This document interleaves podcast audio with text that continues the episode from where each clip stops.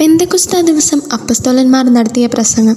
അവിടെ കൂടിയിരുന്ന ജനങ്ങളെല്ലാം താൻ താങ്കളുടെ ഭാഷയിൽ കേട്ട സംഭവം നമ്മൾ ബൈബിളിൽ വായിക്കുന്നുണ്ട് അല്ലേ?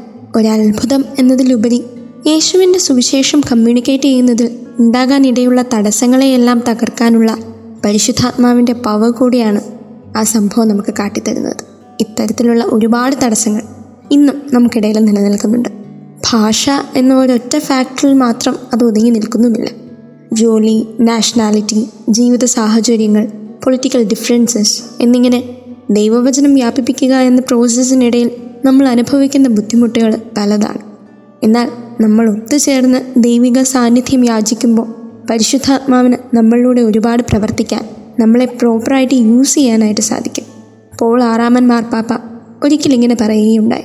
The church needs a perennial Pentecost she needs fire in her heart words on her lips and prophecy in her outlook ദൈവസാന്നിധ്യത്തിനായിട്ട് അന്വേഷിക്കാനുള്ള ഒരു ആർജവവും അവിടുന്ന് നമ്മിൽ പ്രവർത്തിക്കുന്നതിനായിട്ട് കാത്തിരിക്കാനുള്ള ക്ഷമയും നമുക്ക് ആവശ്യമായിട്ടുണ്ട്.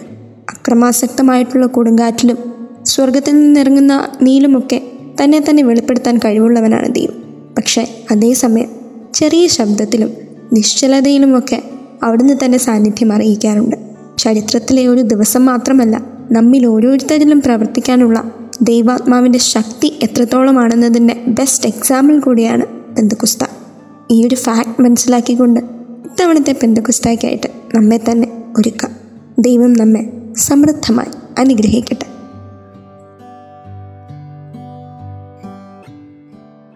You're listening to Heavenly Voice from Caris.